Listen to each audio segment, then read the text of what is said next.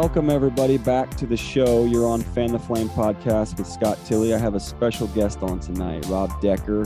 This is a brother. He is a father, he is a husband, he's an entrepreneur, and more importantly, and most importantly, he is a child of the King, the one true King, Jesus Christ. This is a man after God's own heart.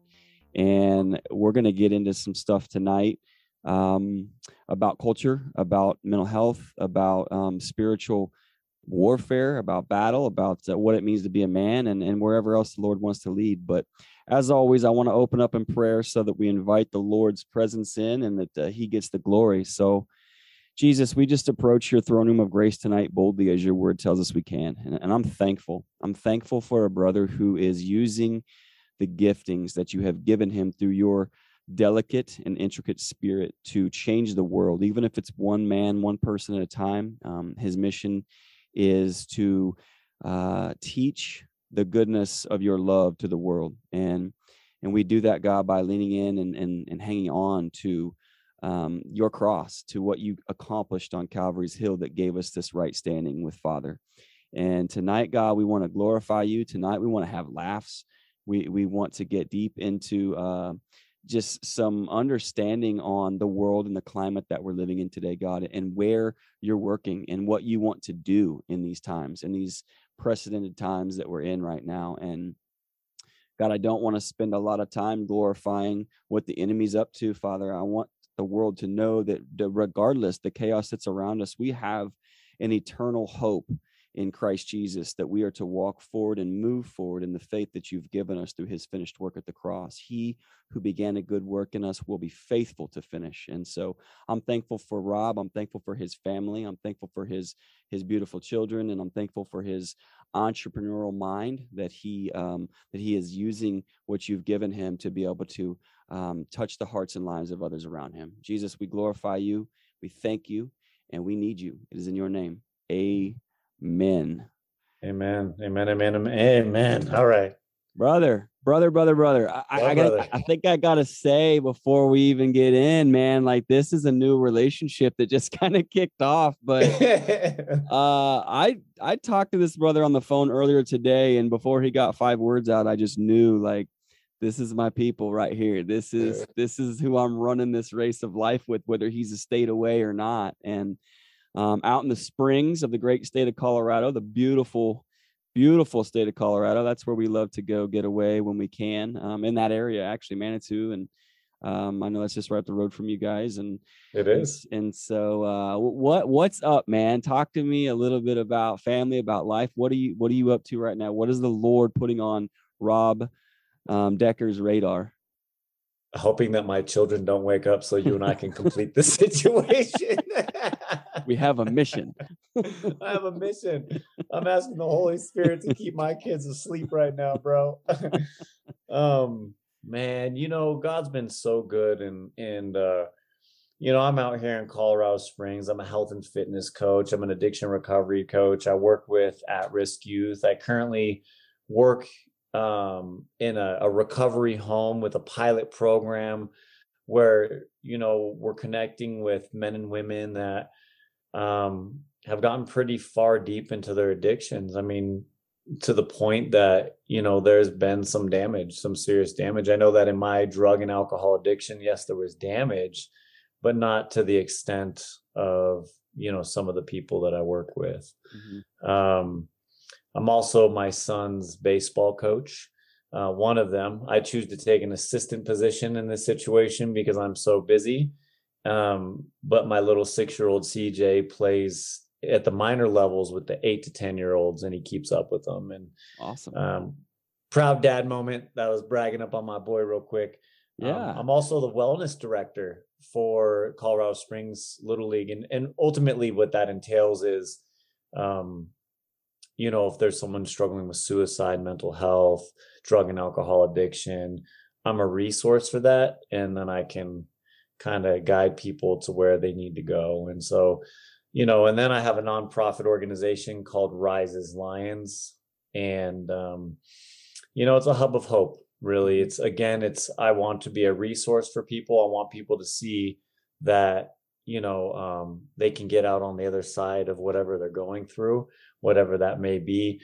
And within that that box of um, uh, Rise As Lions i have the recovery rebel softball team. And right now i have two teams uh, co-ed and men's. And today i just got the phone with um, one of the local recovery homes.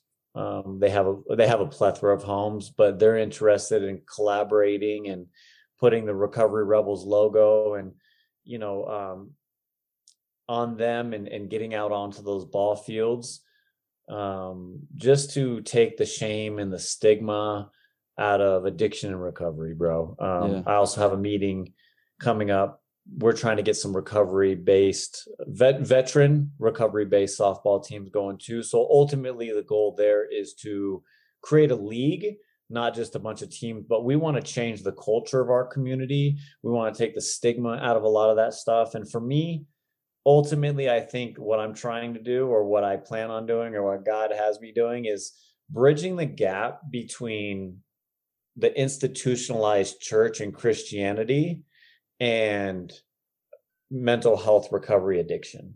Yeah. Right. I mean, sometimes the church doesn't represent Christ too well. Mm-hmm. And um, mm-hmm. a lot of times, those that struggle in mental health, addiction, recovery have been rejected and shamed by the church. So, how do we become that bridge and let people know, hey, we're all a lot more alike than than what you think? Sure, sure. Yeah. I and i think that's that's absolutely crucial in in bridging that gap is understanding how how relative every one of us really are toward toward one another and whether whether you're an addict or whether you've never struggled with it there's something in your life that you struggle with that you can identify in uh, in this this realm of of addiction and so how how what are some practical ways i know like getting into the community and building the softball programs, which I think is amazing. I love softball. Um, when, when when you get older and you, and you can't play college football anymore, or some things that we used to do, right. you just kind of graduate or get grandfathered into softball. And uh, I got friends that still play competitively. They're traveling to do it, and yeah, um, I think it's amazing how you've taken something so um, normal and and been able to create a community of people who who are able to identify with one another and what their struggles are and um, it just it seems like it's growing and that's amazing so but but on the church level like how how do we how do we do that man how how do we take um how do we take what seems to be pristine right? Because because i think a lot of times that's where the disconnect is is that people look at the church and you know or, or at least it's the way it's portrayed you know that we're right. pristine we have no issues there's nothing going on here you know and that's just not the case. I mean i just posted this today on on, uh, on social media about the church needs to be a hospital for the broken. And so when you when you go to a hospital though for a broken bone or whatever you you, you come in there fully expecting the doctor to to know what he's doing to set your set that bone back or or perform surgery or whatever to get that thing healed up. And, and I think that we've misplaced that with people sometimes. It's just right. it's it's a one fix all and it's not. It's it's a it's a journey. And so in in your own words, man, how how do you see that going and and what direction is are you seeing that that helps and what hurts in those specific things? Um, well, you know, I, I think that so I'm going to go based on my own personal experience and living in Colorado Springs, and it's a hub of ministries here. I mean, there's a, mm. a, a church on every single corner. There's a nonprofit on every like they're everywhere here. And unfortunately, the church has become a big business. Church is business first, ministry second. They sell the ministry, but it's a business. I'm not saying all churches. There are some wonderful churches out there that freaking they're on the front line doing their thing. Um, I am the church. You mm-hmm. are the church you know, I want to go, I want to go New Testament, like Matthew 28, go out, yeah. go out and make disciples, right? Baptize them, right? And and so it's um taking the true church, which is the body of Christ, and going out into our community, which I believe we were called to do, and bringing the light of Christ into our community and and he he showed us how to do that he mm-hmm. he led i mean it's all over the scriptures right he mm-hmm. he led by example with all that so you know, you're taking his spirit and you're taking it out into the community. And I think that's how you do it. You know, I know that, you know, one of my stories is I was groomed by a worship leader mm. in a mega church in Northern California, right? And um, the church covered it up. They knew what was going on, all you know, the whole shebang, man.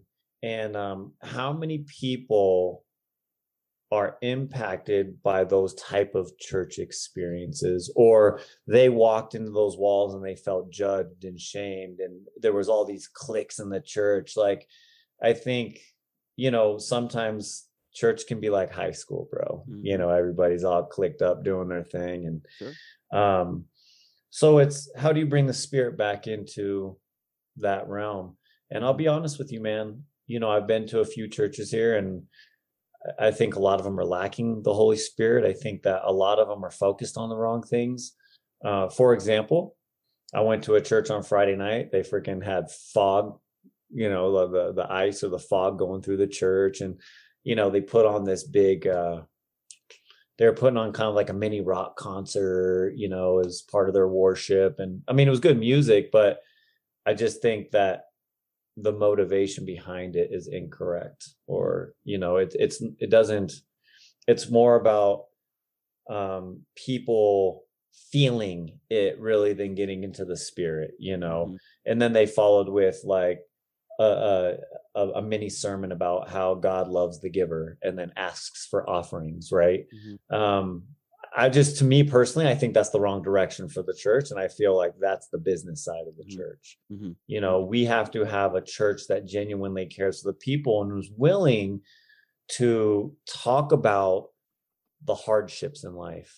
Mm-hmm. You know, um, I'm not saying um, get away from the scriptures, never get away from the scriptures, never get away from the word of God, but meet your people somewhere, meet right. your people halfway. Let's talk about, you know, drug and alcohol addiction and abuse and neglect and rejection. And, you know, let's talk about being molested or sexually assaulted or how the church hurts people or mm-hmm. has hurt people, mm-hmm. you know. Um, let's let's meet our people where they're at because people sitting in the congregation have been impacted by something in this life and they carry some form of trauma right and then they're they're full of shame so how do we penetrate the hearts of our individual uh, of of the individuals and and i really think for me personally man because i'm not going to go like bash i'm not bashing the institutionalized church like that mm-hmm. i just see a lot of stuff i don't agree with sure um because for a new believer that could be absolutely amazing and draw them close to christ and if that's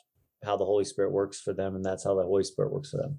Mm-hmm. Um, I just take my personal life, my personal experiences, my time spent in the scriptures, my time spent with God, and I've decided, okay, this is what I think the church really looks like. And mm-hmm. this is me going out onto the street or into a softball community and pouring the love of God into people. Yeah. And I think that's how it is. And yeah. so I've that's that's what I take with me.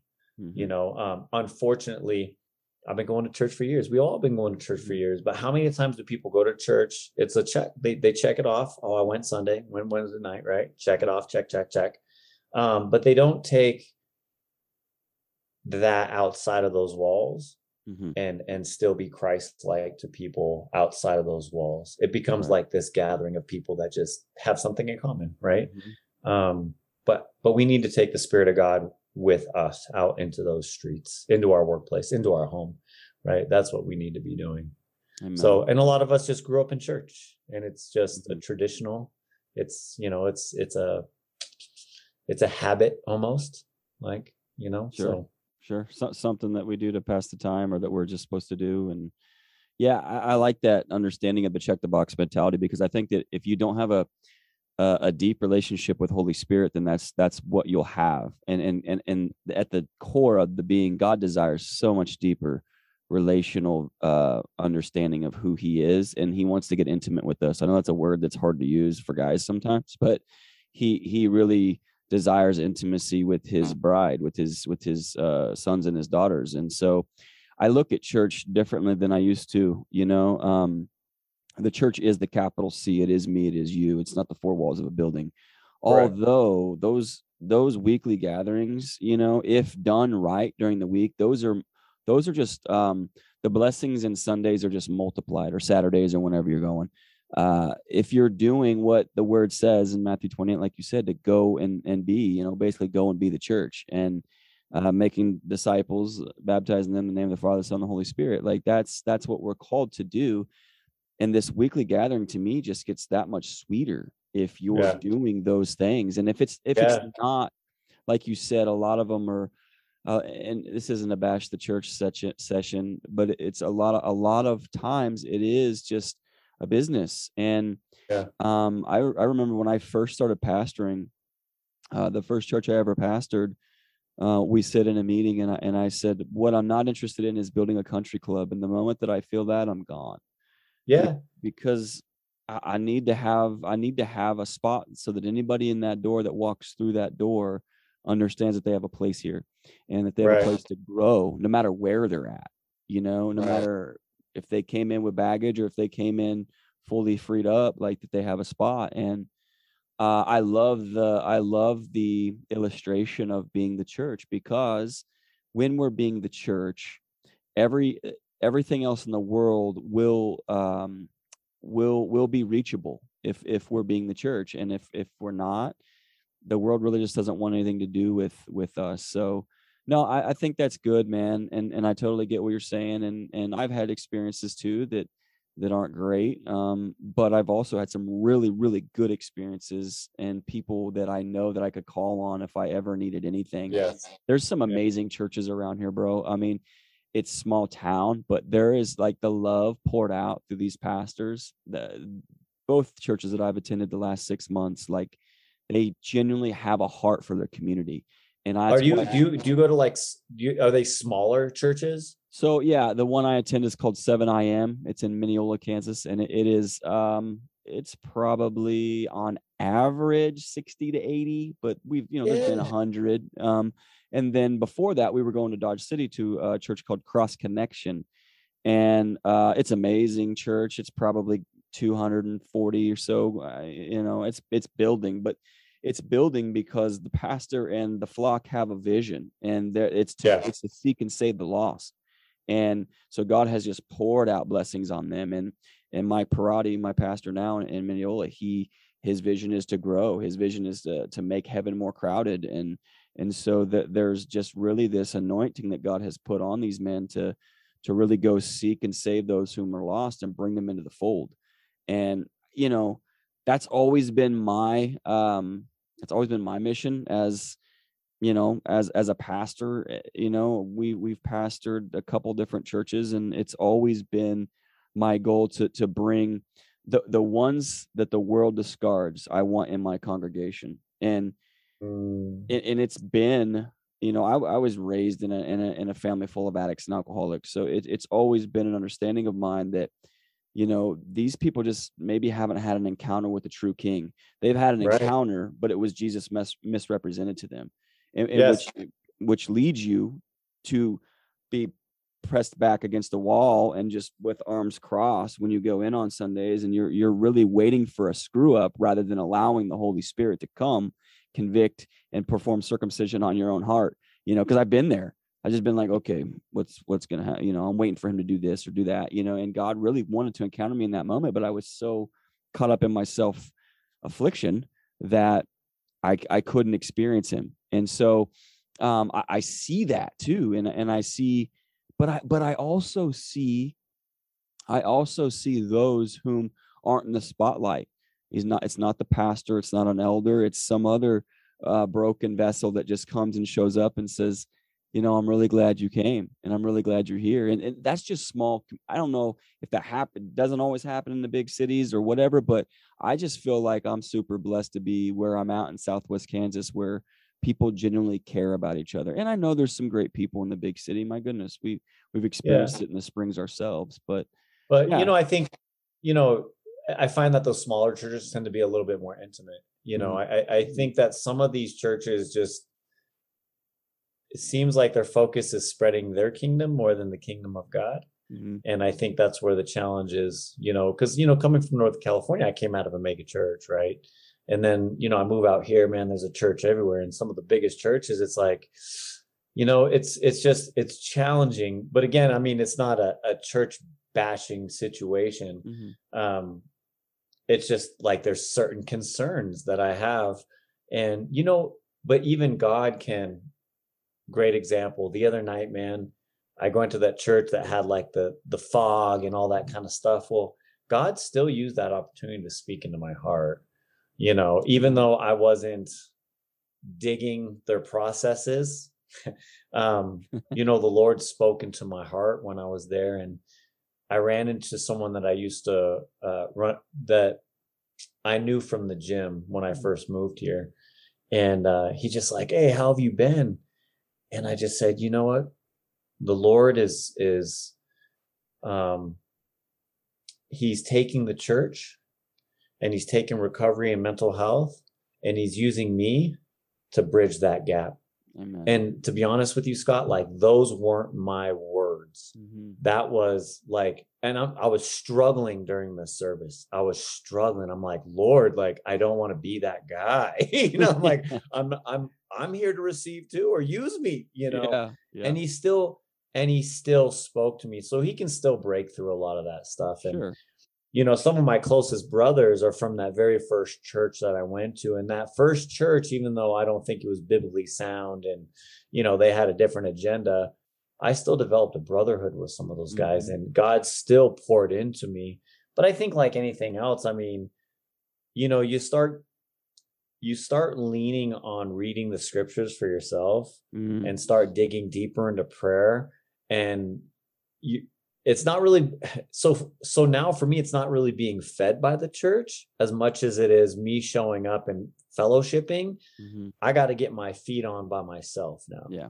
You Yeah. know and and that's kind of where i'm at but i think you know going back to the recovery mental health stuff it's like so many people are afraid to walk into that realm because of judgment man Mhm.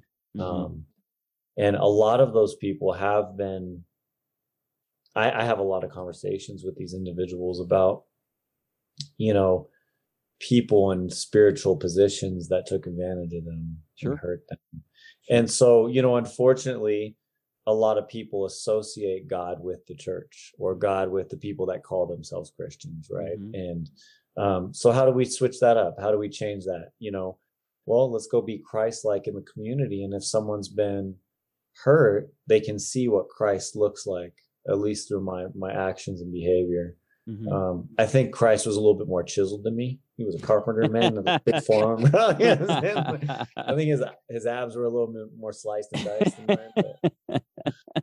But, you know what I'm saying. yeah yeah i know what you're saying man. I i i see that. I, I do. I see that. And i man i i think that's that's why god has people like you that are in tune with his spirit and what he's up to going out and being that person for them. Because here's here's what i learned early on in ministry because i'm that guy. I'm an evangelist at heart. Like i just Yeah, am. I get that, bro. I, I i love people where they're at. I find the most random people and I, I i have no problem talking about jesus to them and Amen. um but i i found this out early in my walk that um you know it it wasn't I wasn't going to be well received in a lot of places of Mhm. of um Preach con- it. congregated gatherings and I, I and i was i was okay with that because god kind of forewarned me of that like look you're going to say some things and you believe some things that a lot of people don't believe and I, I really tried to normalize my faith to fit in for a while. And then it was Mhm. just it was a place of like, gosh, I'm miserable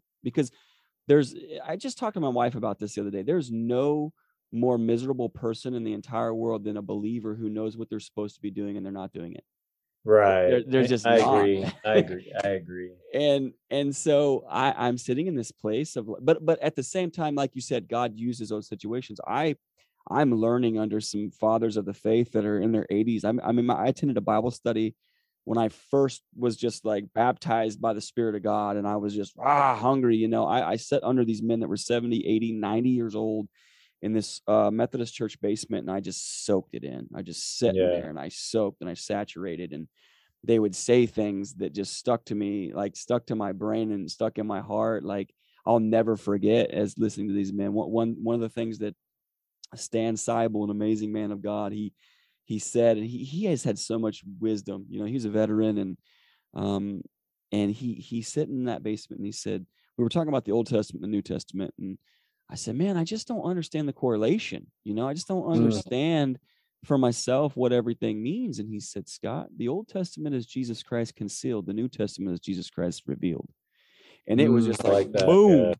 It was Yeah. like, you know, it was like a well, dude, Spirit Isaiah drop-in. 53 all day, man. You know, Yeah, yeah, that's yeah.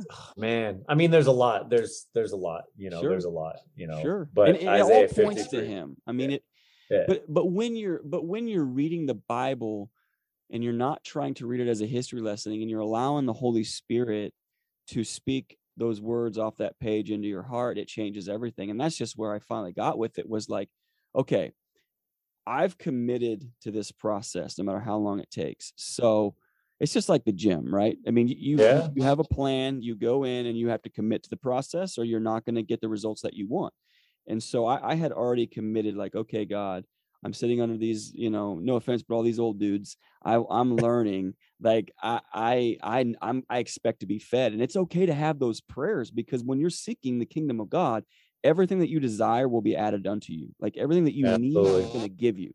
And so it's okay to pray those big prayers like that. So I would sit under these men, and I would just sit and like just soak in it and listen and man, there's this guy Lyle. He he like I swear, like I, I I preached at this church not too long ago, and I said, man, I- you got like Berean blood running through you, man. The, the way that you're able to dissect scripture and and just study it for yourself, and like I we need that we need those relationships, like you said earlier, those dudes that you met that church, that brotherhood.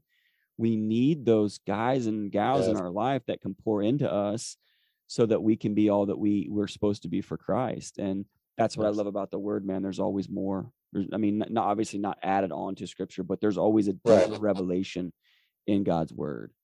And I agree, and and that's why, like, I try, I try, I want to take God's word. I want to take His truths, and I want to take it into mental health and recovery. Right? You know, I think we were talking earlier today. You know, where we don't see eye to eye with certain recovery groups. Right? Mhm. You know, as a believer, I believe that who the Son sets free is free indeed Yeah. right? Um, I'm a new creation in Christ. Yes. You know, the old things pass away.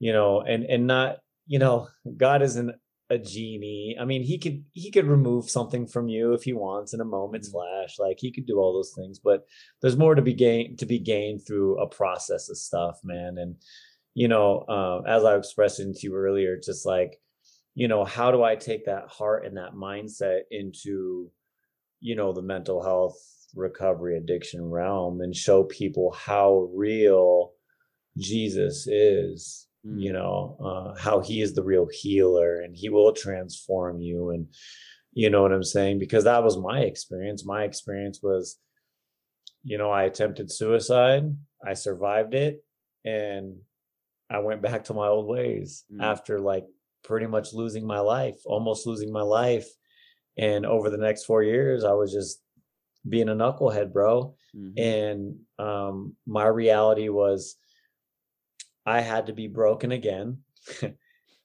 for him to get to my heart for me to realize i needed to repent and that i was making a personal choice and that choice was i'm not trusting in you and i'm not giving all of it to you Mm. and in that moment is when my addiction or my dependency on drugs and alcohol just disappeared Yeah.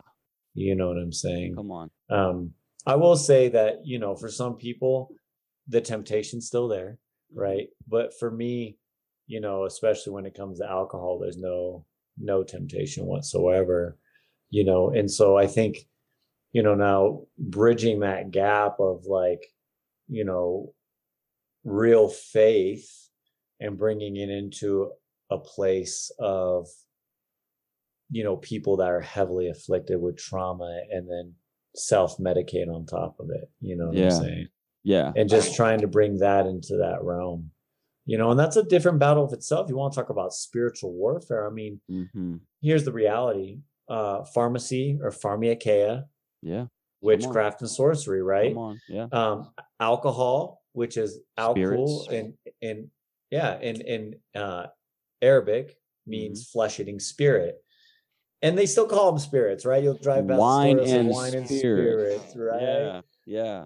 and Dude. and and so don't tell me like this is not a spiritual battle that you're fighting you know i mean if you look at the old medical logos it's two snakes going up a rod bro you know it's like you're fighting a spiritual battle and when we Mhm. start consuming all those things we're altering the spirit right Yes. um we're inviting something in in into us bro Yes. and so it's just like, now how do we get that message across? I remember the first time I went to a meeting. I was two two weeks sober, and they wanted me to share, and um, I shared that exact, you know, pharmakeia and and and alcohol, what they mean, like it's in your face, you know, Mhm, mhm. and bro, everyone's jaw just dropped Yeah.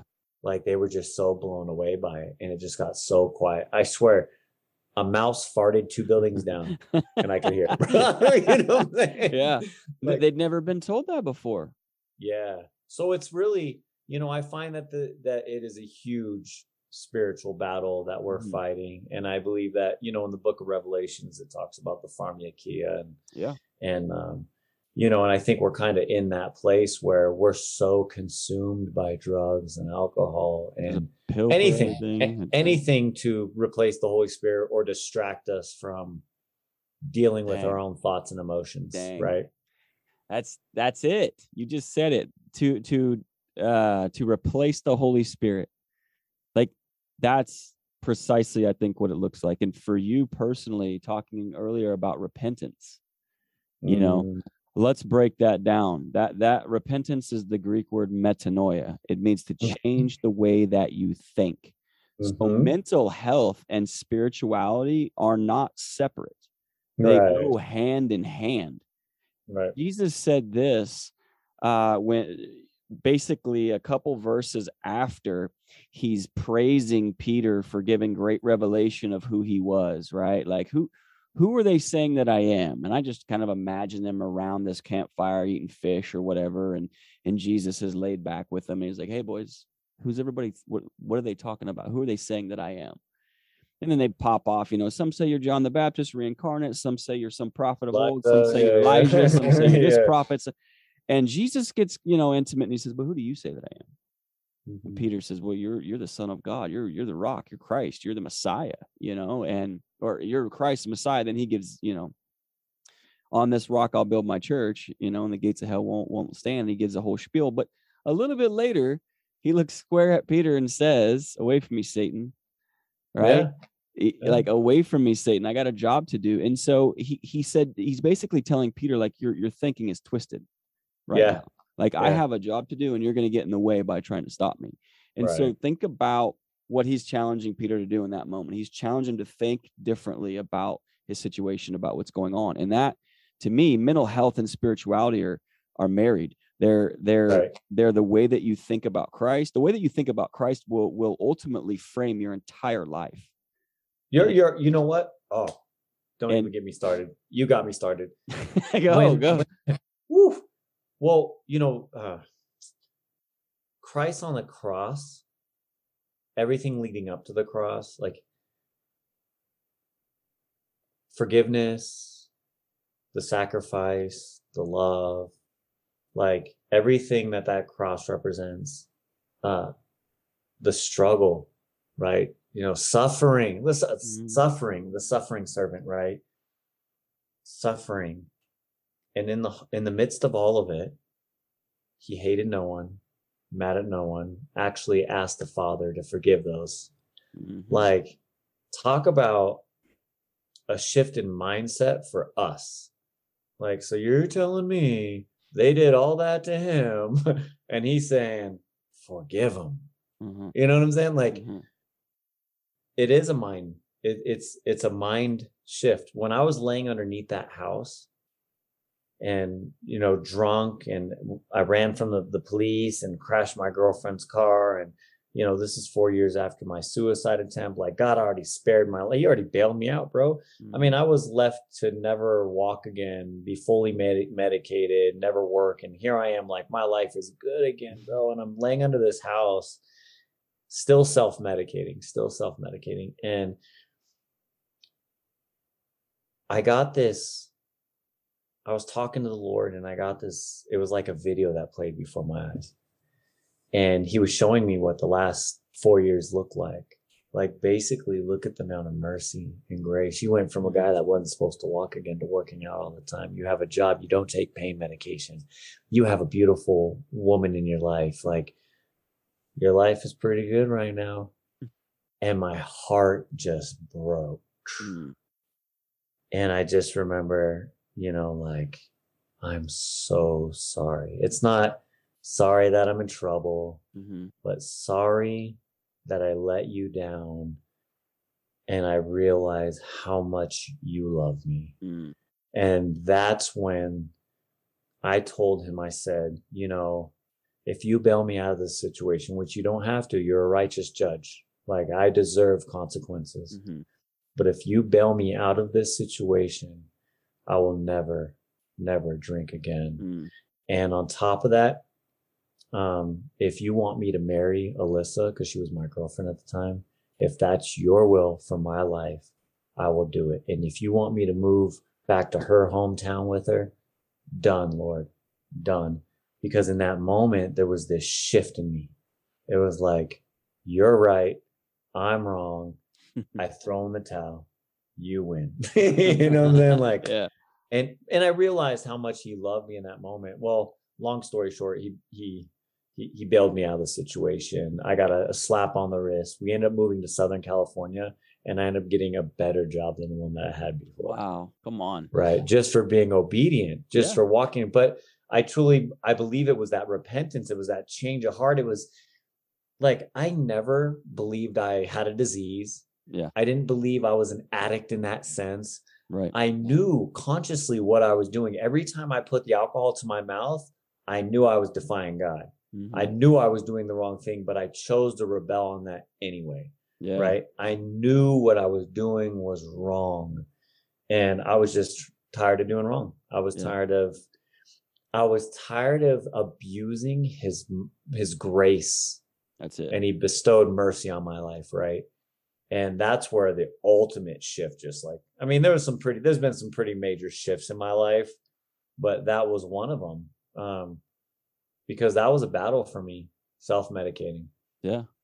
I- I, think that at large that's that's what we do as people, as human beings. We we find ways to cope instead of finding the way to heal and through the Mhm. healer. And Yeah. co- coping is not I, I can't find coping in the Bible anywhere. That's that's a word that I, I've right. I've never enjoyed hearing that word coping. We're just we we're supposed to cope with it. I'm like, no.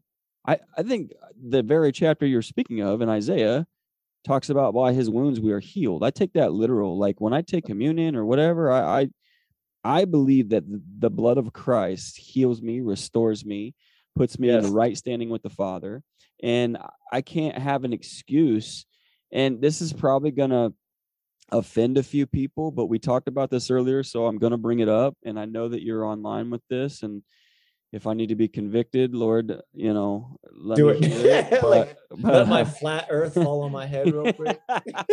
boom. Boom. Uh, Africa to the dome. yeah, right. Just yeah, uh, Africa to the dome. But this this talk of disease, man, Mm. like I, to me, Get it.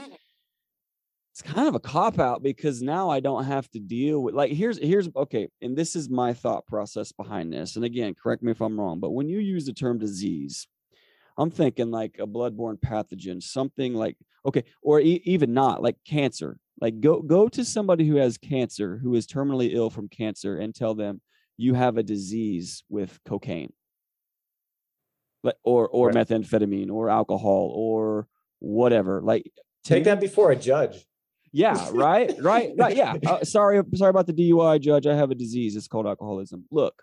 Yeah. It, this is this is what happens when we have an unrepentant heart toward our actions and towards our um our own faults in life and and so we'll, we'll try to justify things and again i have a lot of people that are in recovery and i have a lot of people that i genuinely love and i have a lot of love for them but uh, you know i have to be real with them too like there's not a single there's not a single sickness that jesus cannot heal i'm not saying Right. you know whatever wherever your beliefs are on that but when i when i justify my sin by slapping a name on it then i'm i'm not i'm not allowing myself to find a way out of it and, Right. and we know the way we know the way the truth of life is always jesus but i, I struggle with that bro i genuinely well it- it's mental that. slavery it's it's bondage like it's a cop out too right? Like oh well i'm just going to go back to my old ways because i have a disease Mm. or you know i have to live this uh, life a certain way because i have a disease. Like here's the deal and i'll use myself as an example. I was faced with trauma. That trauma eventually led to me meeting alcohol and drugs. I liked the escape. That escape become, became a pattern and a bad habit. And then somewhere in my mind, I told myself I needed to have it. I had to have it. Right. I don't see the disease in there. I saw a conscious decision to use all the time. Mm, Like, because I didn't want to cope, I didn't know how to cope. Right. Like, that was my reality. It's uh, alcohol is not a gateway drug to drugs, and weed's not a gateway. No, no, no. For me, it was unresolved trauma was the Mhm. gateway to self-medicating, yeah and that's what it was for me. yeah And so, for me, ten years sober to sit there and say, "Yo, I have a disease," or "Once an alcoholic, always an alcoholic," like you got to kind of miss me with that. yeah Um, yeah you know, well, well, then why don't you have an occasional beer, Rob? Well, because it serves no purpose at this point in my life. right Like I don't even want my mind slightly altered by that stuff. I had a bad relationship with that stuff. It never served any other purpose mhm, but to disconnect from reality. bang you know what I'm saying? So what, what's the point of running back to it? And so, you know, I like you. I I completely disagree. I I disagree with that doctrine. I I think that it's a way to get people to keep coming back and and without really dealing with their problems mhm, without really getting to the root of anything. And christ helped me with that right? God helped me get to the root of my problems. And and you know to to sit there there's a big stigma in in in the mental health recovery realm right? Mhm.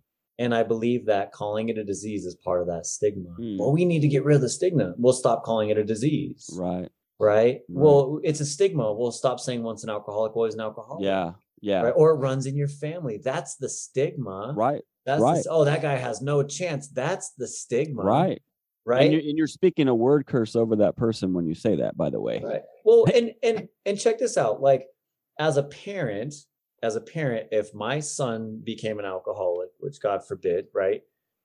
And for me to be like, oh, he has a disease, it runs in our family.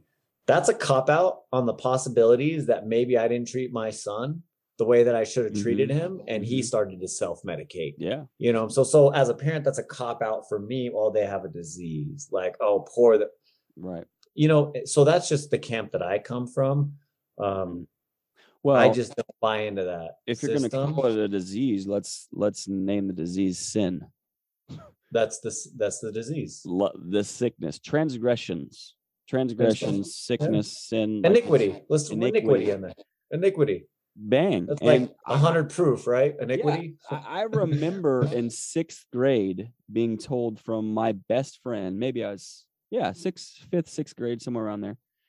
Um, we were talking about this very thing because our families, you know, had this struggle. And I didn't know at this time, but you know, a lot about it. I just knew that things weren't lining up, you know, the way Yeah. they should. And and his mom was going through some of the same stuff. And he said, Well, once an addict, always an addict, Scott. Once an alcoholic, always an alcoholic. And I be I remember being in fifth grade, sixth grade, and thinking to myself, that that doesn't ring with me. It just doesn't like I'm, I'm not a guy that you're gonna be you can't keep me in one box my entire life you've never been able to pin me to one place like i don't know if i have a single lane like i i'm just i'm just the guy that's running beside everybody cheering them on like but i but i i remember thinking like i'm never going to be i never want to be labeled anything i never want Right. to be one specific thing you know i want to i want to have the freedom to be able to be where who I need to be, where I need to be. You know, all things to all men, as Paul says. You know, which back then Mm. obviously had no clue what that meant, but like being all things to all people, like so I can help all people. And and if I'm identifying myself with something that is iniquity or or sin, or, or I'm constantly saying that I am this, I'm Yeah. I have a disease, I I'm sinful, I'm lustful, I'm if I'm constantly telling myself that over and over and over, I'm, I'm a bad believe it. person. I'm stupid. I'm going to believe it and then I'm going to do it. Yeah. Your thoughts Yeah. become actions. And that's why Correct. that's why it's so important to change the way that we think. It's why it's so important to when we wake up in the morning, yeah, that was me yesterday. Even if I used 8 hours ago, yeah, that was me yesterday, but today I'm putting the crown of righteousness on my head by the blood of Jesus. I'm I'm putting the shield of faith in front of me. I'm I'm walking with the sword of the spirit. I'm I'm putting on the helmet of salvation. I'm putting on the shoes that that are that are fitted with the gospel of peace. You know, and so I this creation that you're talking about, but it only comes from a place of true repentance. It only comes Right. from a place of true dang, I'm wrong, God, and you're right. I mean, you said it. That's repentance in a nutshell. You said, I'm wrong and you're right. And that's where it all starts. Well, you know, it's interesting that you brought up that story. So before I even knew the Lord, um, I'd gotten in some trouble in my early 20s and I was I had to go live in a sober living environment. And and part of the deal was go to go to meetings, right? And I'm and I'm listening to these guys and and um I'm like, why why are you labeling yourself that? Like it just even though I didn't even have the Lord at the time, I'm like, why are you labeling labeling yourself? And then I remember someone telling a story, and he was like 30 years sober. He's telling a story, but he's like all upset about the guy that cut him off at work. And we're gonna keep this super clean. So the Sure. stuff that came out of his mouth is foul. But you know, he was talking about his mom and and you know his boss and who cut. And I looked at the dude. I'm like, dude, alcohol ain't your problem, bro. You know, because he's up here like, well, if I didn't, if I didn't come here today, I'd be at the bar. Like, bro, that ain't your problem, right? Mhm. Your problem is you got some deeper issues in life that you got to resolve. Now, as a Christian, I understand what those issues are, Sure. right? But at the time, that still didn't make sense to me. Sure. And and you want to talk about speaking into people's lives. We have to be careful of what we speak into our lives and what we speak into other people's lives.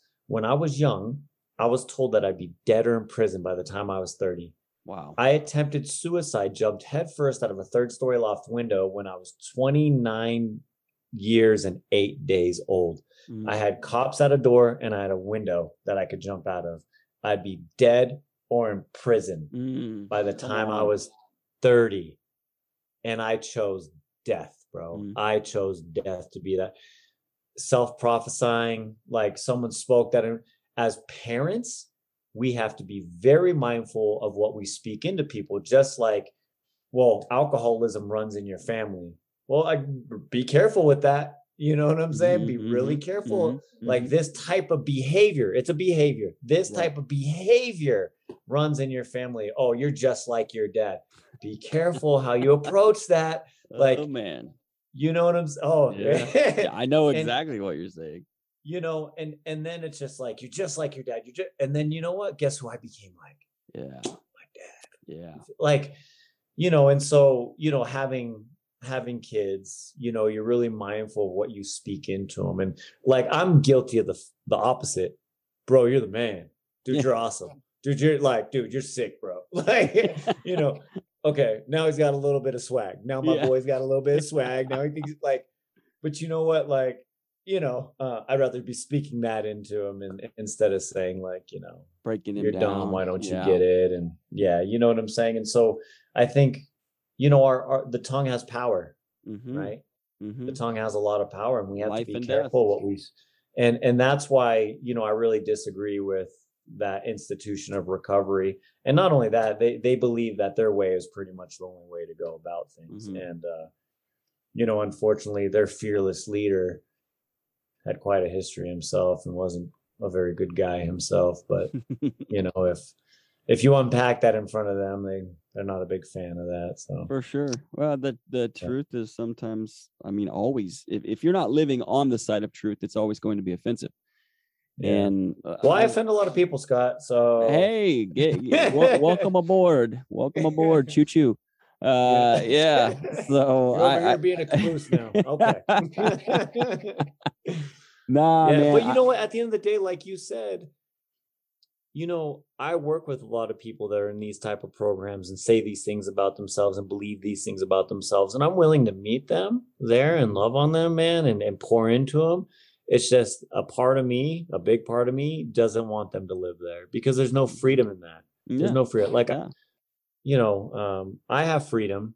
I don't have any of those titles, right? And um, you know, I can move through life and sleep well at night. You know what I'm saying? yeah man that's it i think that's it like that's that's where the peace resides because when you when you're living in the will of the father peace is your best friend like it, it Yeah. just it, peace follows you peace is with you and doesn't matter what kind of circumstance comes about like you you still carry that peace that surpasses all understanding as the word says Right. like no matter what happens and and and i think these conversations are needed and I- i mean i i really truly believe that there's a lot of doctrines out there that just don't line up with the word of God. And if it doesn't line up with the word of God, then we really need to probably discard it and just start there. I think the best Yeah. case for recovery, the best case for transition from darkness to light is knowing who you are in the Lord. Because identity, Identity. is everything. It's Identity. everything. It's everything. Identity Like, is everything. if I identify like I've been crucified with Christ, so all the all the dirt that I did, all the stuff that I had, all the baggage that I had is gone. And I've had people I've had people bring this to me all the time. I just don't know how you move, how you move, man. Like I know your past. I know what you've, you know, I'm Oh, like yeah, I love like, that that guy's dead. I don't even know who he is. I, I have no clue who that man is anymore. Like Yeah, I don't put him back on. I don't put that old dead coat back on that stinks of right. dead animal hide. Like I don't I don't wear him anymore. Who I do wear every single day of my life is I am a brand new creation in Christ Jesus. I have victory in Christ Jesus. I'm a son of the king. I walk with authority. Snakes and scorpions don't have any power over me. These are just a few. And if I re- keep reading in the gospel, guess what? There's going to be a multitude of more things that I can say about Yeah. myself that overpower anything that anyone has to say against me. And it's not a chip on my shoulder. I'm not some cocky Christian that's just believing what the word says and it's not because of anything that i've done perf- purposely or, or perfectly in my own right it's because the perfect unblemished lamb went before me and i believe the story bro. I believe the 100%. story is alive and and and for me that's where i place my identity. I mean go all the way back to the garden of eden in chapter 3 where the fall came right? The enemy came to steal identity. He came to still who they were. God really didn't say you would die. That's exactly what he said. Their identity was based in nothing at that point than what god had told them and this Right. slithery snake comes in and he tries to steal what god has already instituted in them. So jesus came to restore by the way. He came to bring back to life what was you know what was dead. And and i think that so many people can live in in a concept where they're so guilt ridden by their sin that they cannot see that freedom is for them. They can see it for everybody else. And that's mainly what you'll get in addicts because they're willing to help somebody else way before they're willing to get sober themselves i saw well, you know, saw- uh, that's that's great. Well, so with the addict mindset, bro, a lot of times we become rescuers. We are the rescuer. And a lot of it comes from a place of wanting to be rescued ourselves. Mm, And and really so then it becomes out of really a place of selfishness, right? Um you know, and and I learned that about myself. I I learned that I became this rescuer because it it gave me something, Mhm. right? But it wasn't until I realized that Jesus is the rescuer, right? yeah That I didn't have to be that, that um not everyone even deserves that attention because they're not ready for it. mhm, They're not, you know, you're just helping to help to feed yourself. Yeah. And and I had to come to a place in myself. It was like, dude, bro, you're you're a rescuer because you wanted to be rescued. mm, But then when I got full, when I identity, right?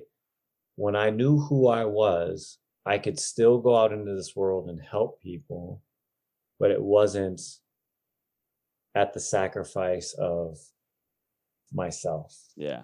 And you know what I'm saying? Your Um, own serenity, your own your own peace. yeah, Yeah. all that kind of That's stuff. That's so good, know? man. Like it's so and I've been there with ministry. I've been there with ministry, man, because I, I know exactly what you're talking about. But when you can minister, when you can minister from a place of peace, everything is so much easier. Like Jesus said, My yoke is easy, my burden is light. And so when you can minister from a place of wholeness and wellness, you're, the love of God, I think, has more room to pour out of you, it- whether it's a room full of people or one. He, he Right. ha- the Holy Spirit has way much more room to move in and out of you when you're fully surrendered. And fully surrendered is is that concept of mind where God, I can't breathe without you. My heart does not beat without you. My arm doesn't move without you. My mouth doesn't speak without you. The breath in my nostrils like or this is the same breath that you breathed into Adam. This this is the kind of concept with the Lord that we have to understand to be able to minister from a place of perfect peace. And Right. Jesus talks about this in, in, in John 14, 27, right? I mean, he he says that my perfect peace I give to you, not as the world gives to you, do I give to you. Right. Don't let your hearts be troubled and don't be afraid.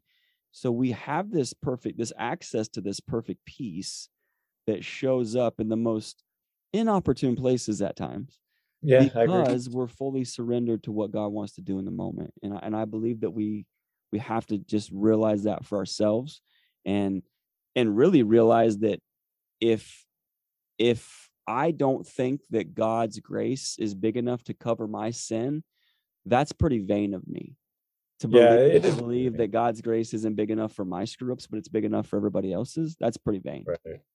Well, I think too, you know, you know, even going back into the place of like having that rescuer type complex, it's like I was using those opportunities to f- feed me. Like I was trying to get life from that hmm until I found out who my real life was. Mm, right and then i think it's just delivered different you know i think that you know now you're coming from that peaceful place and having a sound heart and and you're you're you're you're truly full life to give to other people yeah. it's one thing to help people but it's another to display christ's love yes. to others yes. you know versus doing it for selfish ambitions Yes. you know and it's crazy because sometimes it doesn't look selfish but deep down inside in its core it truly is right It is. It is. It is. And and I think that we've all experienced that and it's it's unfulfilling in of itself for us when we do when we are moved and motivated in, in that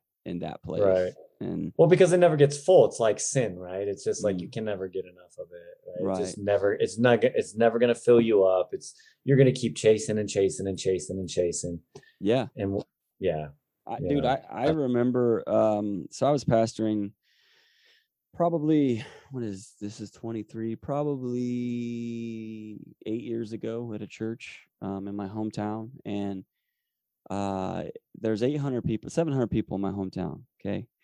And we were we were running 100 people every Sunday maybe 110 you know on a good day but 80 to 100 I mean it was pretty consistent in a town of 700 people. I mean that's over 10% 10% of the population bro a little bit more yeah. And so we we felt blessed right? But i remember the lord strategically asking me a question like if all this is gone tomorrow am i still going to be enough?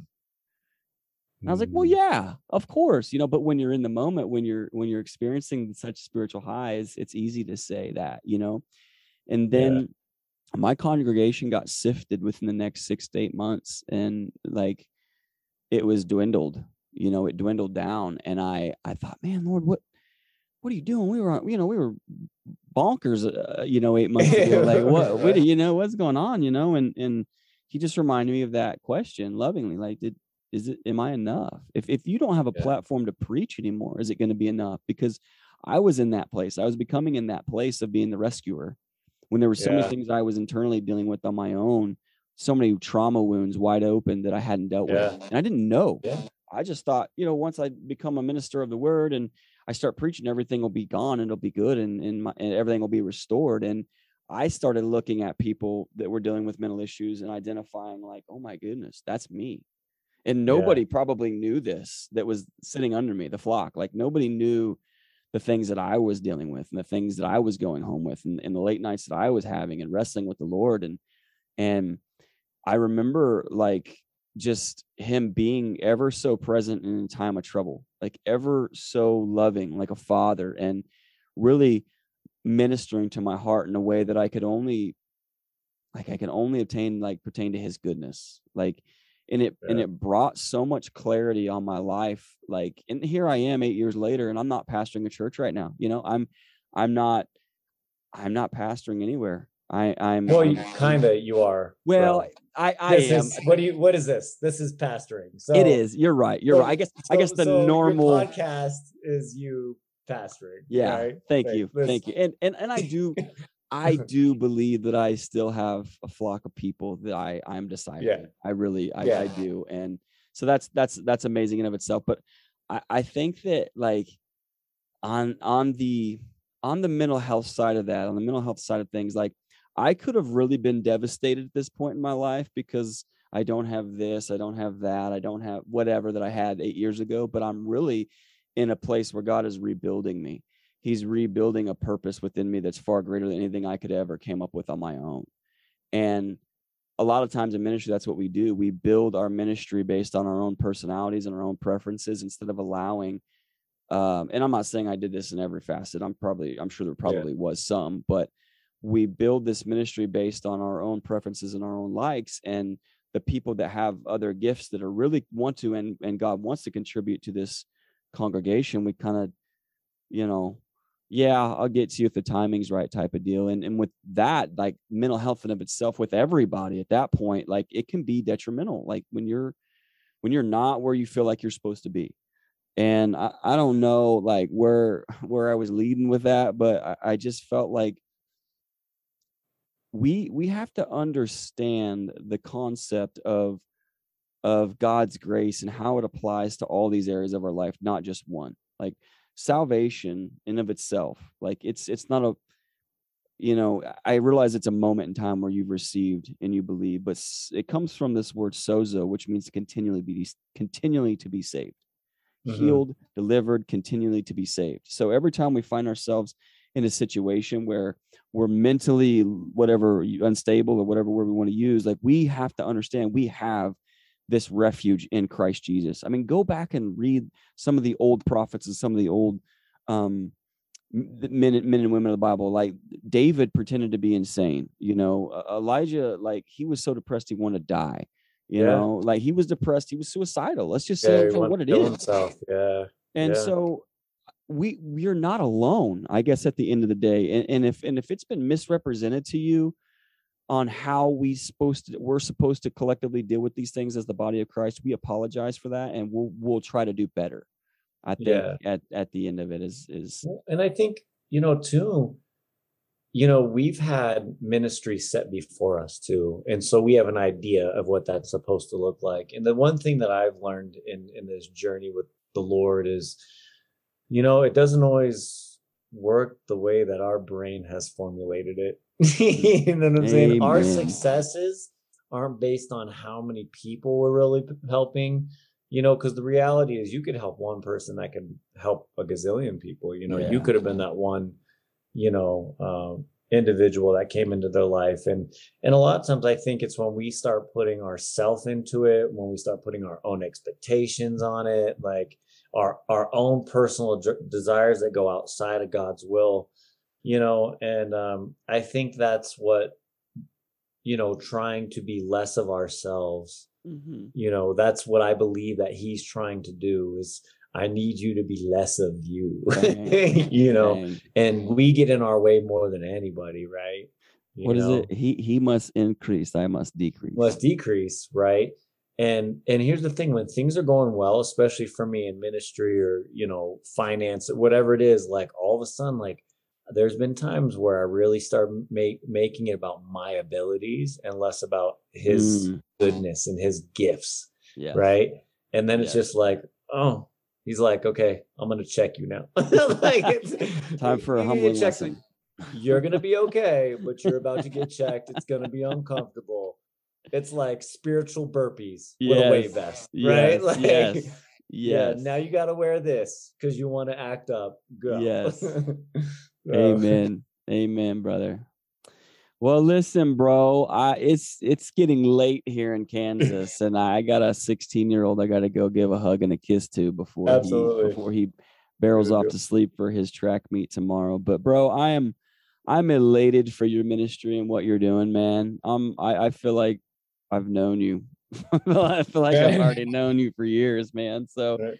I can't wait to meet you in person. Um, Absolutely, bro. Lord- I hope you come out here to the springs and hang out, man. And um, man, it's just God has so much good stuff in store, brother. Like I'm excited. Yes, yes, man. I would, I would love for you to pray us out tonight, man. If if you Oh would. man, absolutely.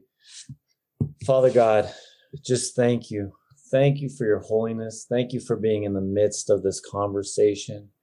Thank you for guiding us. Thank you for loving us. Thank you for the mercy and grace that you constantly bestow on us, Mm. Lord God. Thank you for putting amazing visions and dreams in our heart, Lord, that glorify you. yes, Thank you for saving us from the gutter. Thank you for pulling us out of hell. Thank you for just always being there with us, Lord Father God. Um, may we continue to just get to know you more, become more intimate with you, and continue to grow with you. Hmm. We want to be like our Lord and Savior Jesus Christ. We want to have that heart. That's what we want. We want to go out into the world against religion, against the, the politics of this world, and we just want to give you to them. We want to see conversion, transformation. We want to see freedom. And these are all attributes that come from you. yes. You deliver us. You are the great deliverer. Um, that's part of my story, Hmm. you know, and I'm so grateful for that. I thank you for connecting me with Scott. You are just so divine in all that you do. I thank you, Lord. Continue to take care of Scott and his family. Lord Father God, bless his ministry. His ministry doesn't necessarily mean uh, four walls and a, you know, a roof, but his pastoring through podcast. Um, he has an opportunity to spread your love to a grander audience all over the world, the four corners of the earth, because of technology.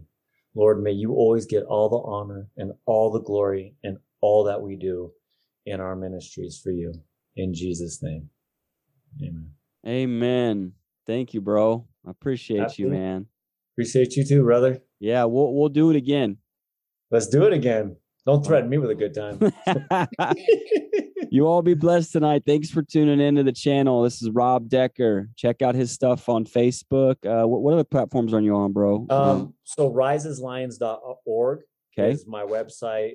Rob Decker on Facebook. Decker underscore Rob is Instagram, and you can just kind of find me there. And if you need to reach out, if you're struggling with suicide, mental health, drug and alcohol addiction, um, we know that a lot of times it's hard for you to go to the church or go to family, people that you know. You don't know me.